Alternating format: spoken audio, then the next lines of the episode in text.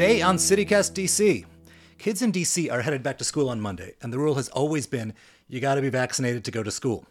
DC actually used to have a pretty good vax rate, but this year there's a weird and worrying trend. Vaccinations are down across the board, not just for the now mandatory COVID shot. Colleen Grablick of DCist is here to explain why.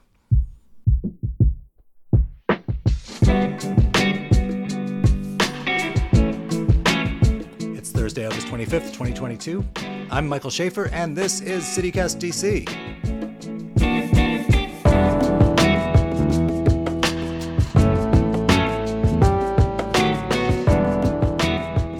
So in 2020, when you think of uh, vaccination, I think a lot of people's minds go to COVID. But uh, vaccination for schools, as anyone who's a parent knows, has been around a long time, and it's historically been kind of boring and not uh, controversial.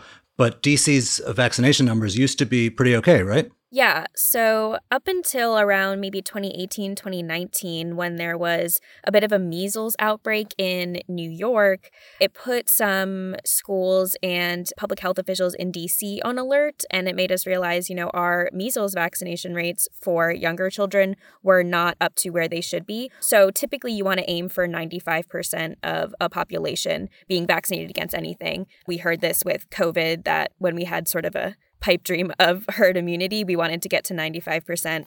And you want that for schools as well. So DC had around like a 92% rate in 2019 for measles in schools. And thankfully, DC never had an outbreak the size of, um, or an outbreak at all like New York had. But that was when things started to falter. And LaQuandra Nesbitt used to be the director of DC Health. She recently stepped down, but at the time she had to warn schools to, you know, make sure that you are telling parents that their kids need to be vaccinated. And then, you know, the pandemic hit and people were not getting their children routinely checked up anymore, whether they were wary of going to the doctor or it just kind of fell off of their minds. So our rates have really dropped since then. Now, only about 77% of students across all schools in DC are up to date on their routine childhood vaccinations. So that's like a huge drop off. Is there a theory as to why?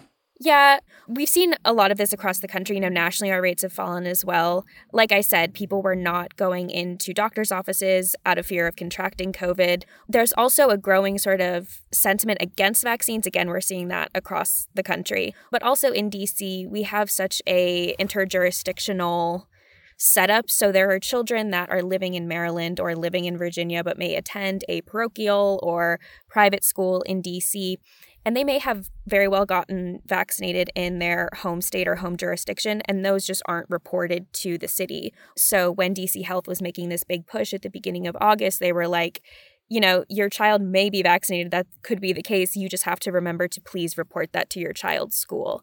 And with remote learning and some parents either keeping their kids home or learning virtually, that information may have not been shared with schools. So, what happens if this number doesn't go up by the time school starts on Monday? So, theoretically, DC's current policy, and this is, mirrors policies in the region as well, is that if a child is not brought into compliance within 20 days, they won't be able to attend school. They'll essentially be sent home. And brought into compliance means given their shots. Yep, up to date on all of the required vaccines for their age. Um, and that's true for all schools in DC or just public schools? So this goes for all schools in DC. So private, charter, parochial, public, all schools are required to follow and enforce this policy. Whether that will happen remains to be seen. And again, people think about COVID vaccines, but there is a, you know, most vaccines for school age kids are a pretty old hat and at least before covid were not controversial. What is required? It varies by age. So the most are required when they're about like two to three. So you're thinking preschool pre-k kindergarten and first grade is when they're getting the majority of the first ones and the boosters.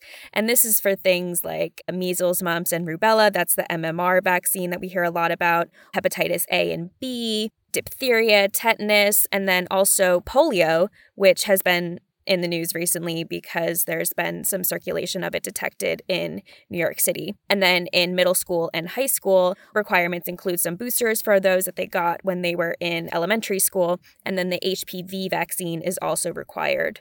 But then now we also have the COVID vaccine, which DC is requiring. It's one of the only school systems or cities in the nation that's requiring 12 and older students to be vaccinated against COVID.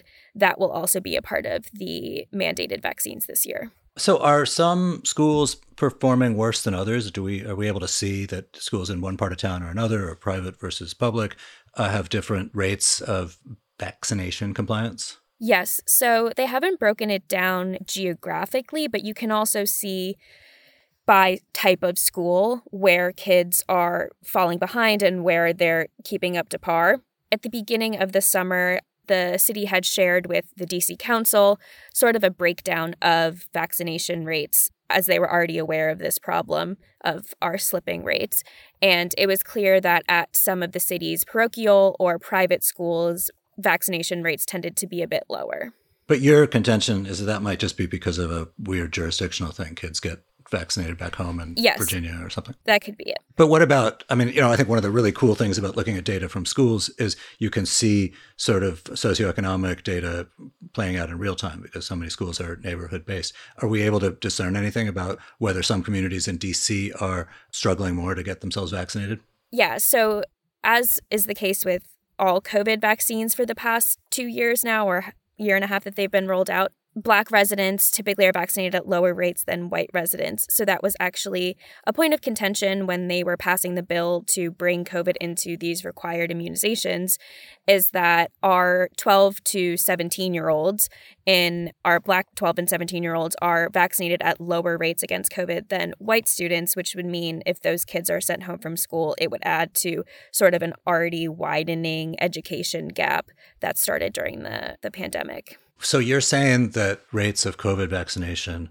among black kids are lower than among white kids. Is there a similar gap in, in sort of less controversial vaccines? I haven't seen that data from DC Health. They are sort of doing a push at certain schools. So they're doing mobile vaccination vans that are going to schools in areas that have had low COVID vaccine uptake to make sure that they're caught up on other vaccinations as well. And I talked to a pediatrician with Children's National, uh, Gabrina Dixon, and she told me that due to the factors that we have been discussing throughout the pandemic, you know, medical racism and distrust, some families may be reluctant to take their child to get vaccinated against COVID or other things. But what's striking to me is that you know the economic inequality, medical racism, all this stuff you know was in existence ten years ago, and twenty years ago, and hundred years ago. But the uh, the real divergence in uh, vaccination uh, is just dates to the pandemic, is what I think I hear you saying. Yeah. So, what kind of stats are we looking at now? We're talking about high school students. So, across DC schools, high school students, about 50% of them are not in compliance. And if you look in the DC Health COVID breakdown, at least, you can see that for 16 to 7 year olds that are white, about 90% of them are um, at least vaccinated fully not including a booster if they're eligible now for a booster, vaccinated fully against COVID. And that's compared to only about 60% of Black 16 to 17 year olds. And the, the mandate will only require a full series, which is the first and second dose. So your reporting was from earlier this month, and, the, and our, our numbers are they just date from early uh, August. Is that right? Yeah, about August 5th. Not speaking about anyone personally, but there are some parents out there who um, maybe only get their stuff together at the very, very, very, very, very last minute. Again, that's not a function of the pandemic. That would have been just as true five years ago. How usual is it that there's a lot of people who are just sort of sliding in under the deadline? You know, I'm not really sure when most people go to get their kids vaccinated, but this is sort of a common reoccurrence every year. I'm thinking of ads that they do that are sort of like put vaccines on your back to school to do list. So I think they are aware that, you know, for parents who have a lot on their plate, this may fall to the last month of August. And I'm sure that's maybe the case in previous years. This year, though, we are seeing sort of this like really outsized response and push because of the falling rates. So, like, how does this matter? I mean, are we are they freaked out that we're like on the cusp of a measles outbreak or something like that as a result of this?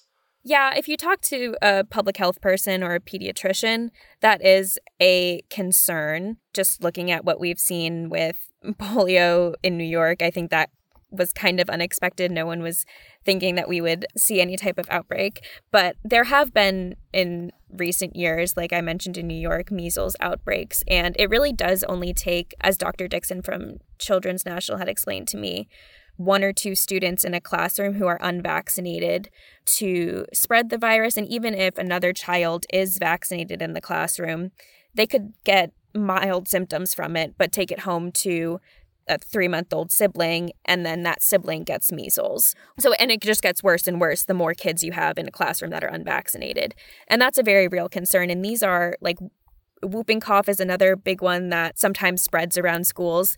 And that one can be pretty dangerous for, for babies and other kids. But your reporting in DC su- suggests that there's less of a drop off going on in uh, the big suburban school systems.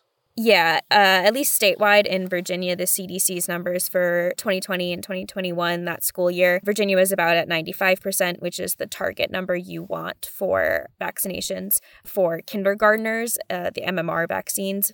And then in uh, Maryland, there was a bit of a drop off from the 2019 2020 school year to 2020 21. Statewide, it went down to 88%, which is still, you know, a lot better than DC, but so, how is it that DC winds up having COVID vaccine mandate, but um, the uh, Maryland and Virginia do not? The DC Council passed a law at the end of 2021, and that law requires any student 12 and older right now, or essentially any student who has a vaccine that is fully authorized by the FDA available to them to be fully vaccinated against COVID. Right now, that vaccine is not authorized for the younger ones, so it just applies to 12 years and older. And they approved and passed that bill that brought COVID into the group of required childhood immunizations. So, what about grown-ups? Like, how are the for COVID vaccines, particularly? What's what's the state right now of DC like general population vaccination versus national average or versus the way our experts would like us to be? Yeah. Uh, we're at about 80% in DC for the percentage of residents here who have completed at least a two dose series of a COVID vaccine. What about the teachers who are teaching them? I don't have updated numbers on the percentage of DCPS staff that are vaccinated against COVID, but that is a requirement by the city, which went into place back in 2021 that city employees had to be vaccinated against COVID. All right. Hey, Colleen, thank you so much. Thank you for having me.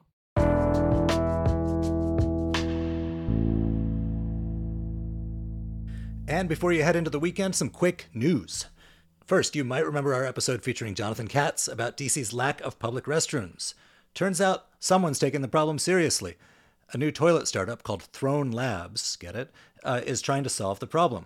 Based out of Brentwood, Maryland, they make portable public toilets. All you have to do is scan a QR code to use it. If you see one around the city, tell us. Meanwhile, we have an upcoming episode about who would be on DC's Mount Rushmore if we had one. Do you have thoughts and feelings? Send us a voice memo or just your thoughts about who you think should be on the list. Our email is dc at citycast.fm. And finally, we'll be dropping daily from now on. You can expect to see us in your podcast feed Monday through Friday at 6 a.m. See you there. That's all for today here on CityCast DC. Our lead producer is Priyanka Tilve. Our producer is Julia Karen. Our newsletter writer is Kayla Cote Stemmerman. And our hosts are Bridget Todd and me, Michael Schaffer from Politico. Music is by Alex Roldan. If you enjoyed the show, why not tell a friend? Rate the show, leave us a review, and for God's sake, subscribe to our morning newsletter. We'll be back on Monday morning with more news from around the city. Bye.